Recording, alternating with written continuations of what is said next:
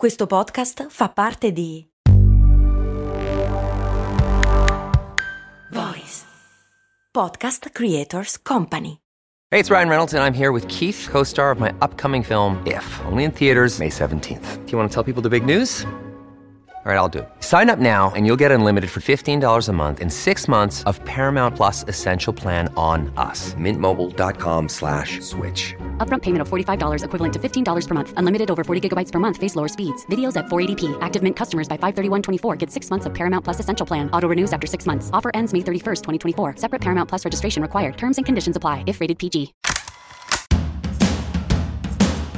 Bentornati miei cari viaggiatori nel tempo qui su Brand, io sono Max Corona e non posso definirmi un amante del viaggiare in aereo. A parte il fatto che sono piuttosto alto e per noi alti i posti delle compagnie aeree low cost sono semplicemente sbagliati sono troppo stretti, troppo piccoli e eh, praticamente ci obbligano a comprare i posti in corridoio. Questa è discriminazione? Non lo so, ditemelo voi, ma non è di questo di cui vi volevo parlare. Oggi vi volevo parlare dei programmi fedeltà delle compagnie aeree. Avete presente quei programmi in cui se viaggi molto accumuli le cosiddette miglia e poi puoi convertire in voli gratis? Ovviamente ve la sto semplificando, ma è giusto per capirsi. Beh, beh questi programmi stanno creando una nuova tipologia di viaggiatore, ovvero quelli che viaggiano semplicemente per accumulare punti senza mai uscire dagli aeroporti. Se le origini del programmi Frequent Flyer rimangono un po' oscure, è innegabile che diverse compagnie aeree hanno monitorato i clienti e le loro attività di volo a partire dagli anni 50 e 60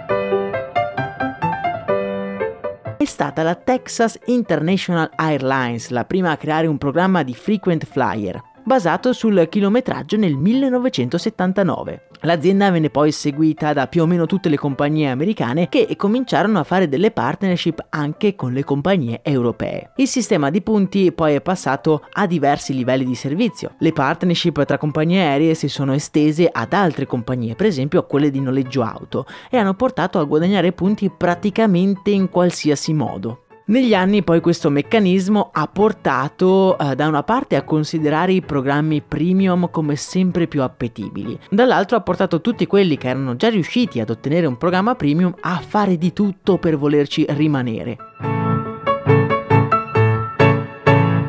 Viaggiatori anche italiani hanno dichiarato di essere obbligati a svolgere viaggi assurdi con scali incredibilmente scomodi solo per accumulare punti per non perdere i privilegi ottenuti. Giusto per farvi un esempio, ma c'è gente che fa anche di peggio, andate e ritorno da Singapore partendo da Londra, scalo a Francoforte, Sofia, Doha e Kuala Lumpur e poi ritorno, senza mai uscire da un singolo aeroporto.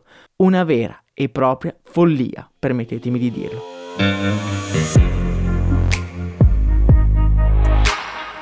Queste persone sono chiamate Miles Runners e il loro scopo, come detto, è quello di accumulare punti necessari per rientrare nei programmi fedeltà delle compagnie aeree e garantirsi vantaggi e privilegi di diverso tipo per l'intera durata dell'anno. Analizzando un po' questo fenomeno, non ci può che sorgere il dubbio che ci sia un po' un problema alla base dei programmi fedeltà delle compagnie aeree. Questi viaggi a vuoto non hanno un grosso impatto sull'emettere emissioni nell'ambiente, ma rappresentano un comportamento un po' malsano malsano che andrebbe a mio parere eliminato. Negli Stati Uniti soprattutto, dove le distanze sono molto grandi e l'aereo viene utilizzato per spostamenti anche da città a città, tra i frequent flyer più della metà ha dichiarato di dover fare almeno un viaggio a vuoto durante l'anno. Ora io mi chiedo, se questi programmi sono fatti apposta per i frequent flyer, perché proprio loro sono costretti a farne di più? Non dico che sia un po' una truffa per vendere più biglietti aerei, ma diciamo che il dubbio mi viene, cioè che i punti siano tarati creati male appositamente per aumentare la vendita di biglietti.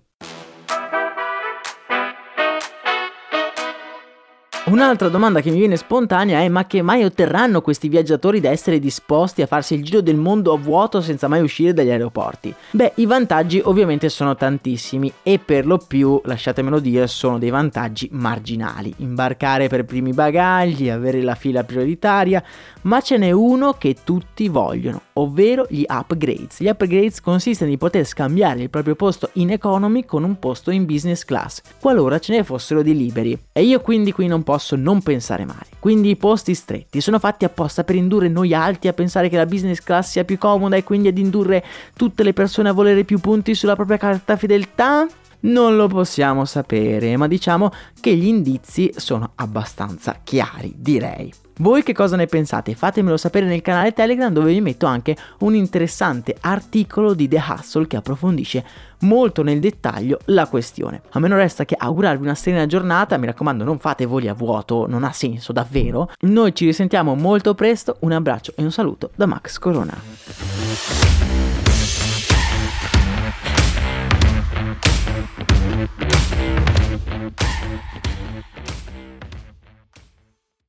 I'm Sandra, and I'm just the professional your small business was looking for. But you didn't hire me because you didn't use LinkedIn jobs. LinkedIn has professionals you can't find anywhere else, including those who aren't actively looking for a new job but might be open to the perfect role, like me.